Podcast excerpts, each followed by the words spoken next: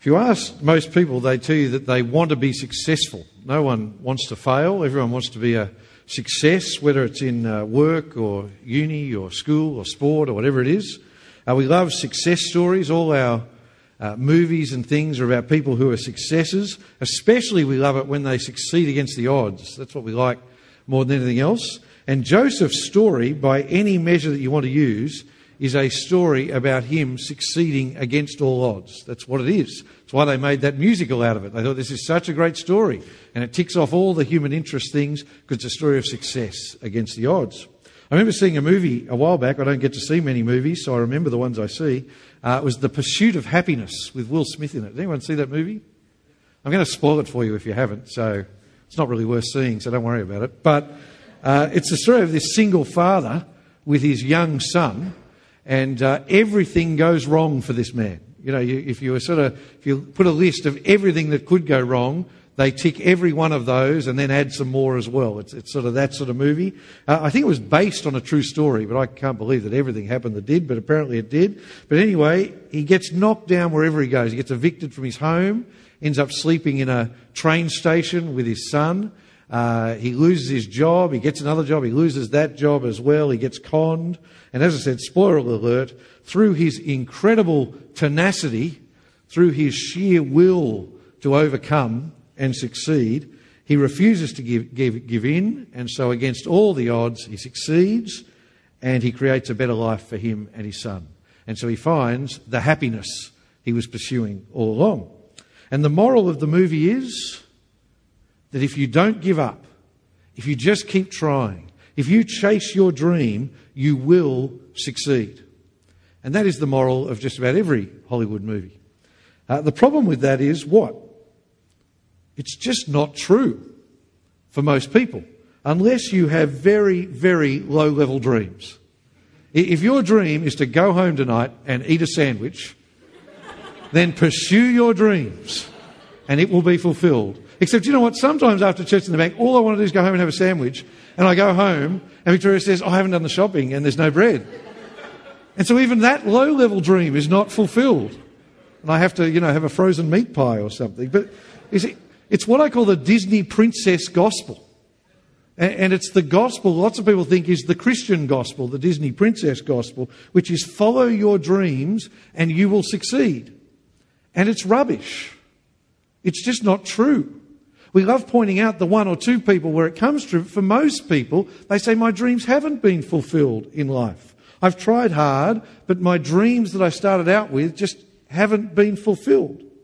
And you could, and I've seen it done, you could turn the story of Joseph into that. In fact, that's what the musical does. Joseph and the amazing Technicolor Dreamcoat has its great grand moment where it says, Any dream will do and your dream will come true. And that's what happens for Joseph. And isn't it wonderful? But what I'm hoping is that what we'll see is that the real Joseph story in the Bible uh, is subtly different to the Hollywood stories. And I hope you'll see how in tonight's passage. Now, there are some parts of the Bible that are more like a soap opera than a holy book. They surprise people who don't read the Bible very much when they get to them. Last week's chapter, if you were here, was certainly a bit of a surprise for those who don't know their Bible well. But this chapter that we're looking at today is really one of those sort of soap opera moments. It's one of my great favourite chapters. The story of Joseph and Potiphar's wife is just one of those famous stories. I've been looking forward to preaching on it. So come with me. When we left Joseph back in chapter 37, do you remember where he was? He was at his lowest of lowest points. He'd been abused by his brothers. He'd been sold into slavery. Uh, he was being dragged across the desert when we left him to be sold as a slave in Egypt. Uh, and while we're not given the graphic details, you can imagine how horrible that was. So, no hope, no support, and you can only imagine the cruelty of ancient slave traders in the ancient world. Really, if ever there was a man with an excuse to just sort of cry out in sort of hopelessness, if ever there was a man who had an excuse to be despairing, who had an excuse to be angry at his brothers, first of all, but then at God as well, it was Joseph. But as we get into the rest of the story, what you see is it seems that Joseph made a decision, an incredible decision, as he was led across that desert. It seems he made the decision that no matter what, he would trust God. God had revealed to Joseph in those dreams, remember back in chapter 37, those dreams God gave him, God had revealed to Joseph, You will be great. I will make you great. I will make you the ruler of your people, the ruler of your family. And so Joseph trusted that that would happen, no matter how bad things got. Because as we saw two weeks ago, right through this story, there is not even a hint of hatred in him. There's not even a hint of bitterness in him, not even a hint of anger and, and self pity. There's not a hint of all the things you would see if you were watching me live out this story. If this was the story of Phil or the, instead of Joseph, and I think probably if it was the story of you instead of Joseph, there'd be all these, why me, God? I haven't done anything wrong. Why do I deserve this? So we know that Joseph was a sinner like us. No one except Christ lives without sin. But he is one of the giants of godliness of the whole Bible. In some ways, he's hard to relate to because he is so godly, and so often we are not as godly. And so, as I said in that first ta- talk, I think you have to be deliberately obtuse. You have to be deliberately blind to not see the way Joseph points forward to Jesus to not see the way he shows you Jesus in advance, the one who was abandoned by everyone he loved, yet did not sin, the one who was sent to his death, but had achieved the salvation of others, the one who, despite his suffering and rejection, would rise up and rule the world. You really have to work hard to not see how Joseph shows you Jesus 2,000 years earlier. But now let's keep going with Joseph. When he was brought to Egypt, look at verse 1, as a slave, he was sold to a man called Potiphar, and we meet him in chapter 39, verse 1. And Potiphar was no ordinary Egyptian. You see, he was an officer of Pharaoh, and he was a captain of the guard. Uh, he was wealthy, and he was important. And very, very quickly, despite being a slave, things started to look up for Joseph. So look at verse 4. It says, Joseph found favour in his master's sight and became his personal attendant. Potiphar also put him in charge of his household and placed all that he owned under his authority. So, so, Joseph was still a slave. So it's not like he's a free man. He's still a slave, but he rose as high as he could go, still being a slave. So he was incredibly successful by anyone's standards.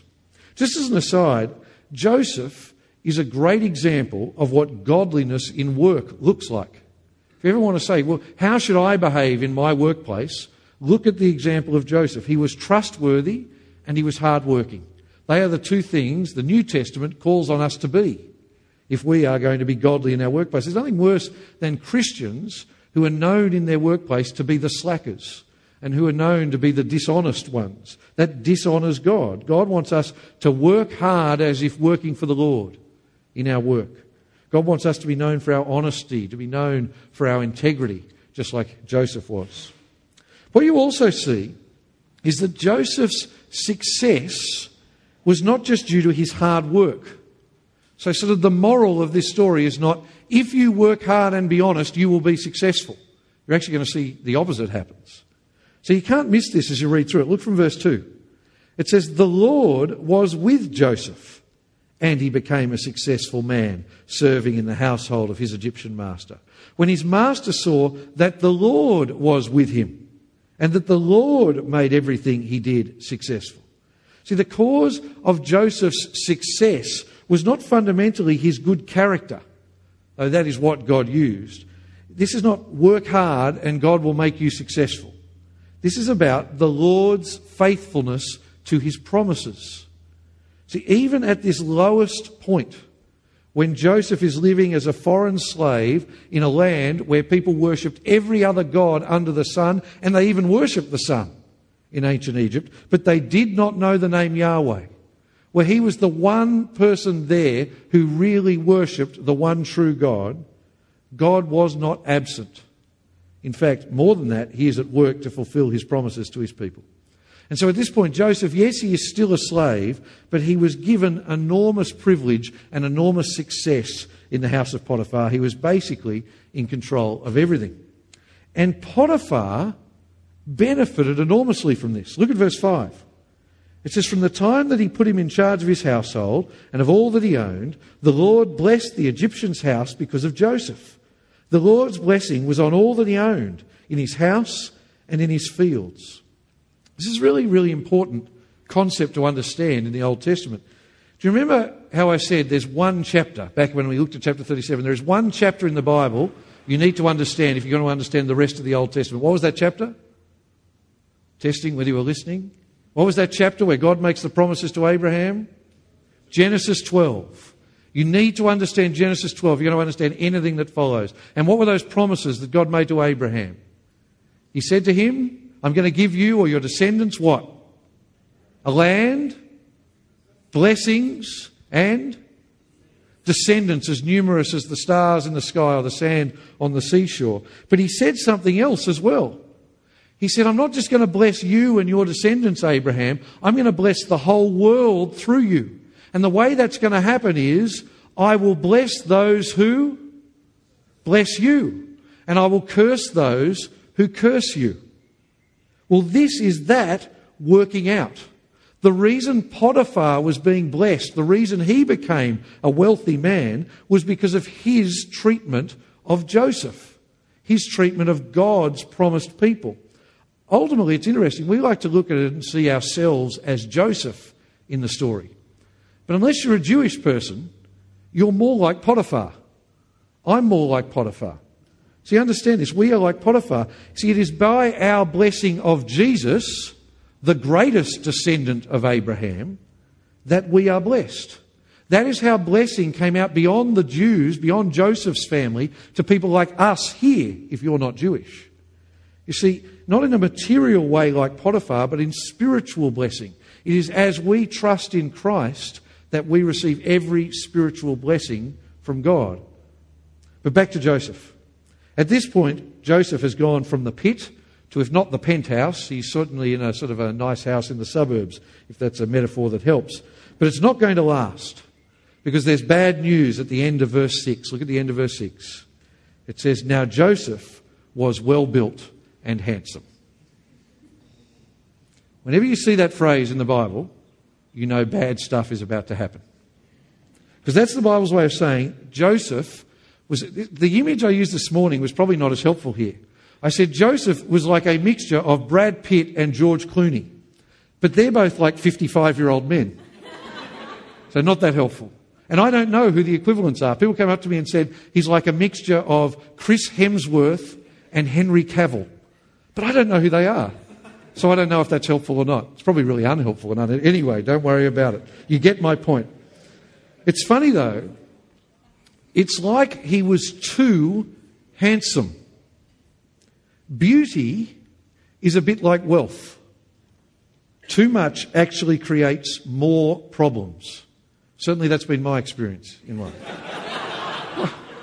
Why do you laugh? What's wrong with you? You people are so unkind. Anyway. But I'm serious. External beauty is as much a curse for godliness as anything else. You see, be wary of the lure of the gym. Be wary of the lure of makeup and nice clothes and all that sort of thing because healthiness and looking good can very quickly become vanity. But Joseph wasn't vain. His problem was actually, and this is very serious, he was too good looking. And so he had temptations that other men did not have because all the women desired him. So, verse 7 it says, After some time, his master's wife looked longingly at Joseph and said, Sleep with me. Now, understand the reality of the temptation here. Joseph was between 18 and 20. That's how old he was. His hormones were racing, and sexual immorality was just a normal part of life in ancient Egypt, and especially for slaves, because they were owned by their masters, and their masters could do whatever they want with them.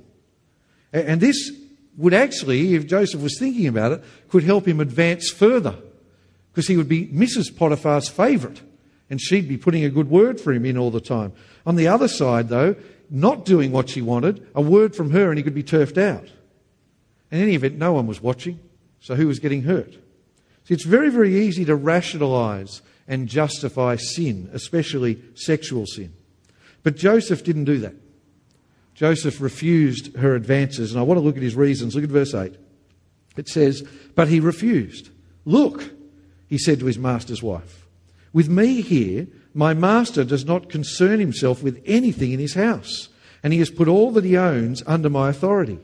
No one in this house is greater than I am. He has withheld nothing from me except you, because you are his wife. So how could I do such a great evil and sin against God? See, one of the true marks of godliness, in fact, I think the true mark, the true mark of godliness, is faithfulness.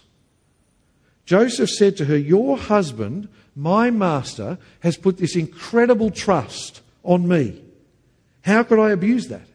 He has rewarded me for my faithfulness. How could I breach it now? Brothers and sisters, godliness means being people of our word. If you are not trustworthy, if your yes is not yes and your no is not no, you are not faithful. And that is dishonoring to God. People of God must be faithful, not just sexually, but in any way. When our yes is not yes and our no is not no, when people cannot bank on our word, we dishonour God and the gospel. Joseph is a true hero of faithfulness. But more than that, do you see that last bit there at the end of verse 9? Look at the end of verse 9.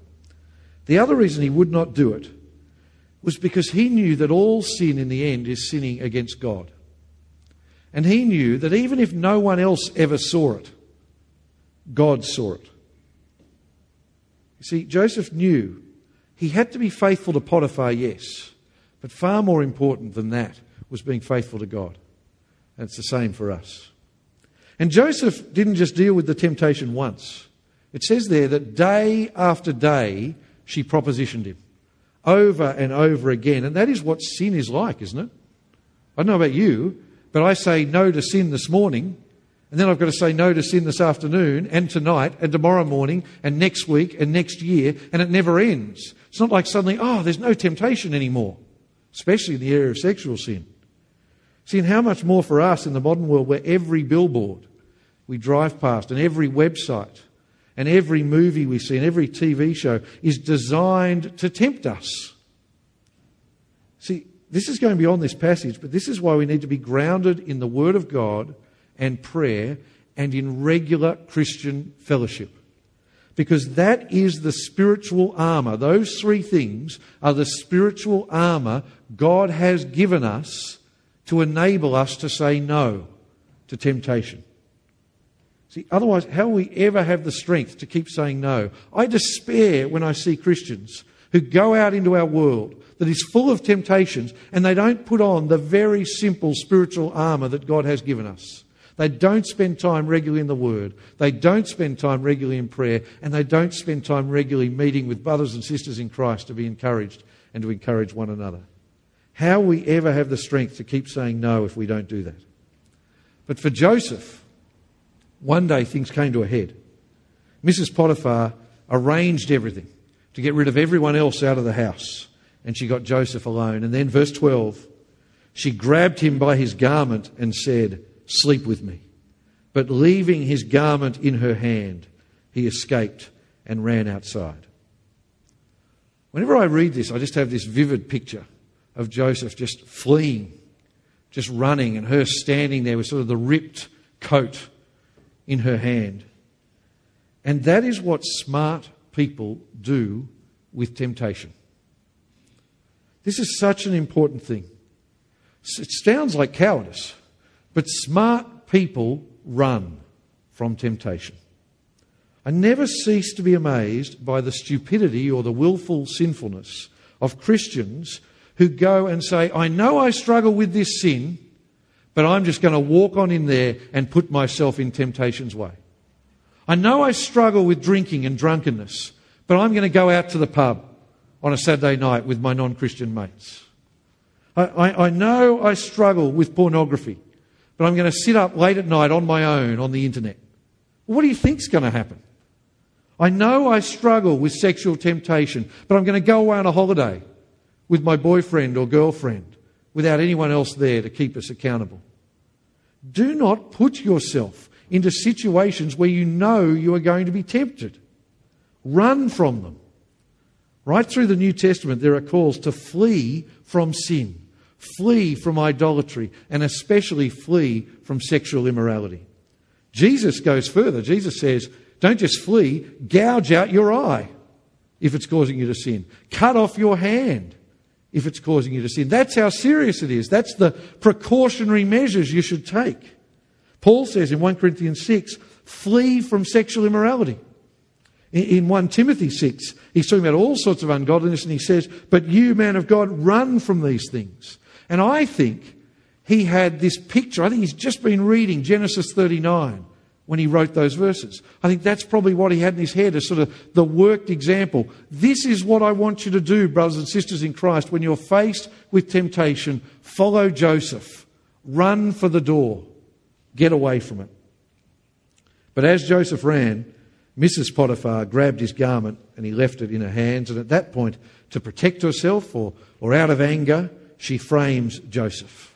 And I love the way she blames her husband while she's framing Joseph. She says, Look, this Hebrew slave who you brought into the house has abused me. Look, this Hebrew slave has tried to attack me and sleep with me, and he even left his garment behind when I screamed. And what could Potiphar do with that? I think he probably knew his wife. I think he knew his wife was lying, because otherwise, why didn't he have him put to death?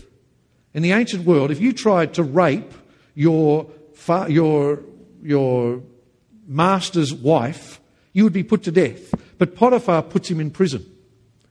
And I think that's possibly him sort of saying, I know what my wife is like, but I have to do this. But in any event, that's just me guessing. What's he going to do?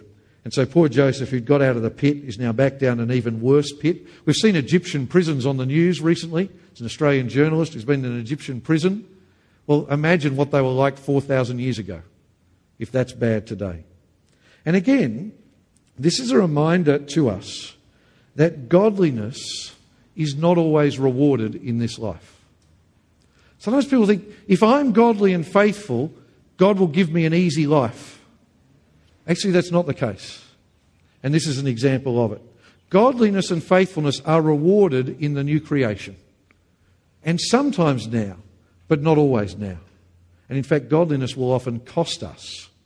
The Apostle Peter says that even as you live good lives among the pagans, they will accuse you of doing wrong.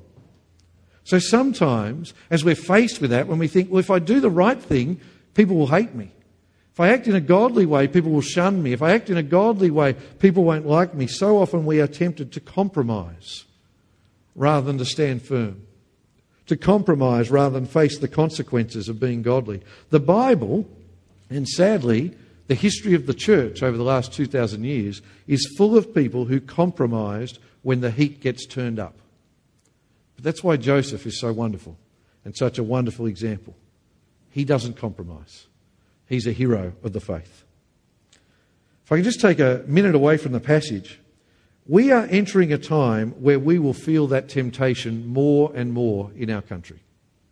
Until recently in Australia, the morals of our country were basically in line with God's morals, were basically in line with the Bible's morality.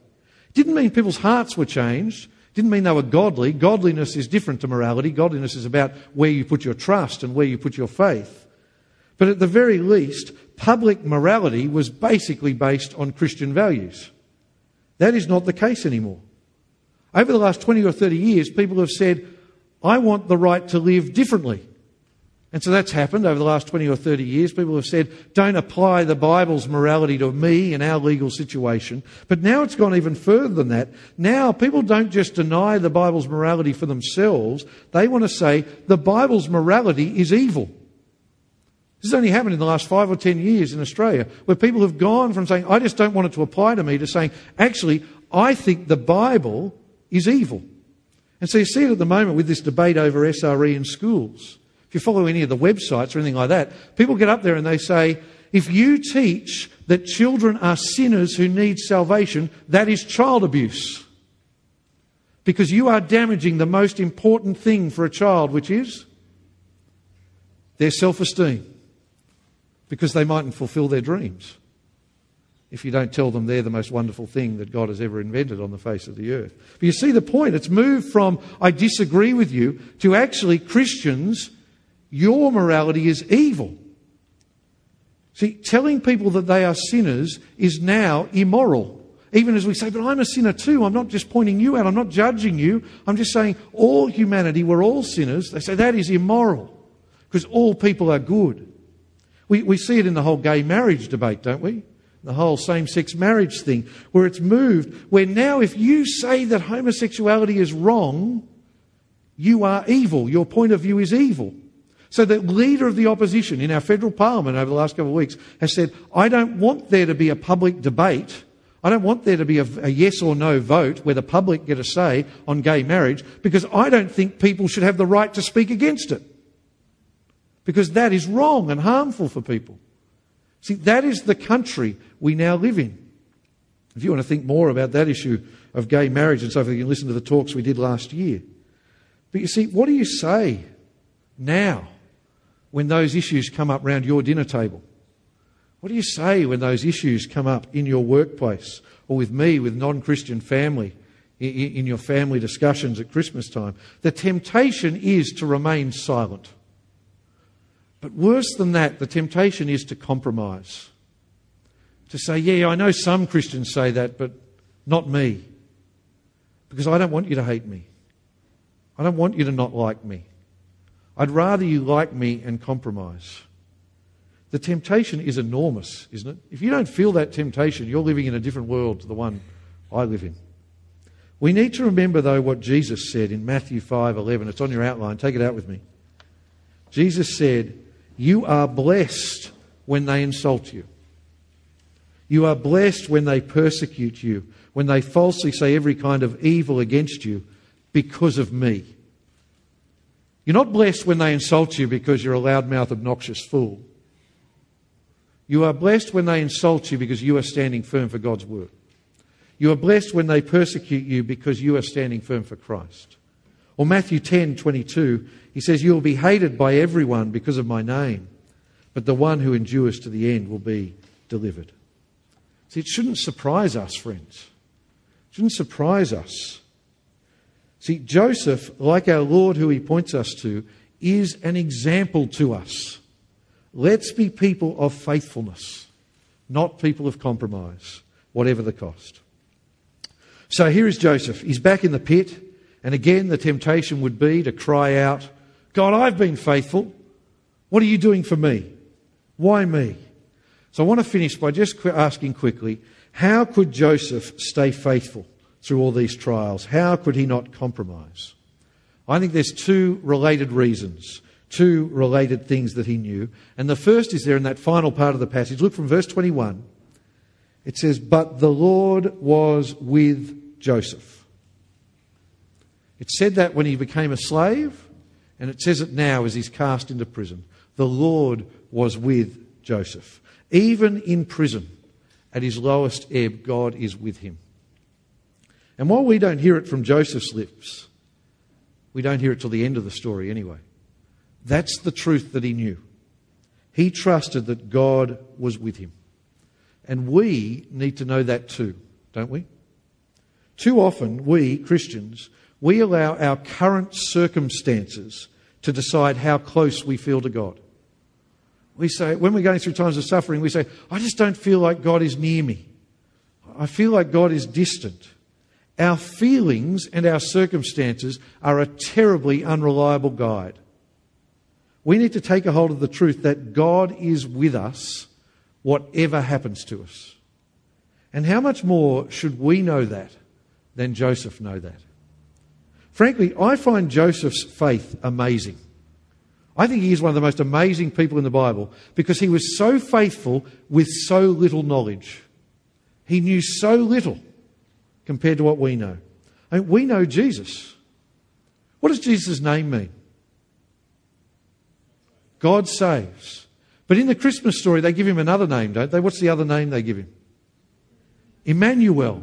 In Matthew 1, they say, and you'll know him by the name Emmanuel. What does that name mean? God with us. That's who we worship. That's who we know. God with us. And then at the end of Matthew's gospel, when Jesus is ascending to sit at his Father's right hand, he says to his disciples and to us, He says, But I tell you, I am with you always until the very end of the age. See, if you are someone who trusts in Jesus, God is with you. No matter how you feel, no matter what you're facing, God is with you. Through Jesus, by His Spirit, He is with you. And that is the most wonderful promise for anyone who trusts in Jesus. But even knowing that, I still think, how did Joseph keep going? There was something more. See, Joseph trusted God wasn't just with him, but that God was faithful to his promises. See, God had promised all those years ago, you will be raised up, Joseph. You will be a ruler one day. And whatever the circumstances, Joseph knew if I just wait, God will make it happen.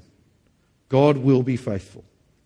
And again, I want to say to you if you know Jesus, how much more wonderful are the promises that he has given you than the promises he gave Joseph. See, you know that by Jesus' death, you have been forgiven for your sins. You know that one day Jesus has said, I will return to judge the living and the dead, and on that day I will raise you from the dead, and I will bring you into my new creation, a place where there is no more pain, and no more suffering, and no more tears, and no more death, and no more sin. That is the promise God has made to you. That's what we look forward to, and is knowing that that enables Christians to keep going when we face suffering and pain. It's knowing that that enables us to stand firm and not give up when hard things happen and when people make fun of us and when people hate us. The story of the last 2,000 years is full of people who went back on their word. The story of the church is sad in so many ways. It's full of people who've compromised. But it's also full of people who have said, I would rather die than deny Jesus. I would rather die than compromise. At our men's night last week, we heard about William Tyndale. Who's heard of William Tyndale? If you haven't heard of William Tyndale, go home tonight and just Google William Tyndale and just read his story on Wikipedia. You see, he was burnt at the stake and he went there willingly to die and he was burnt for translating the Bible into English so that other people could hear God's word and understand it. See, he was willing to die rather than compromise. And it's still happening today. Today in the Middle East, you don't hear about as much as you should in our news stories. Today in the Middle East, ISIS is calling on Christians convert from Christianity or be killed. And many, many people have stood up and said, I would rather die than deny the name of Jesus, and they have been killed for their faith. It's not just something that happened 500 years ago. More people were martyred for standing firm for the gospel in the last hundred years than in the previous 1900 combined. Did you know that? Throughout the whole world. And how do they do that? How could they ever do that? How could we ever do that? It's because, like Joseph, they believe that God is faithful to his promises. And they believe that nothing in this present world, not anything good and not anything bad, nothing in this world can compare to what God has in store for those who love Jesus. Brothers and sisters, I want to ask you tonight these two questions. And I want to ask you now before you face any suffering. Many of you have faced suffering. I'm not belittling that. But I want to ask you now before you face suffering again. Because now is the time to get it right. Do you believe with Joseph that in Christ Jesus God is with you whatever happens to you? Do you believe that? I pray you do. You're allowed to say it out loud too, by the way. Do you believe it? Do you believe that in Jesus God is with you, whatever happens to you? And do you believe with Joseph that God is faithful to his promises? Do you believe that? I pray you do. Because if we do, then that will mean with Joseph and with our Lord Jesus, we will be people of faithfulness. Let's let it be said about us in years to come. They are people who are faithful. They are people who refuse to compromise, whatever happened, because they are people who know Jesus. Let's pray. Our Heavenly Father, we thank you for the wonderful encouragement the story of Joseph is. And Father, even if we sometimes question whether we would ever be as godly as he was, we pray that you will give us his faithfulness. Help us to never lose sight of the fact that in Jesus you are with us always. And help us to never lose sight of the fact that what we have to look forward to when Christ returns makes anything, good or bad, in this present world pale into insignificance. So, Father, we pray for each of us here that we would be people of faithfulness, people who refuse to compromise, and people who never turn aside from trusting in the Lord Jesus. And we pray this in his name. Amen.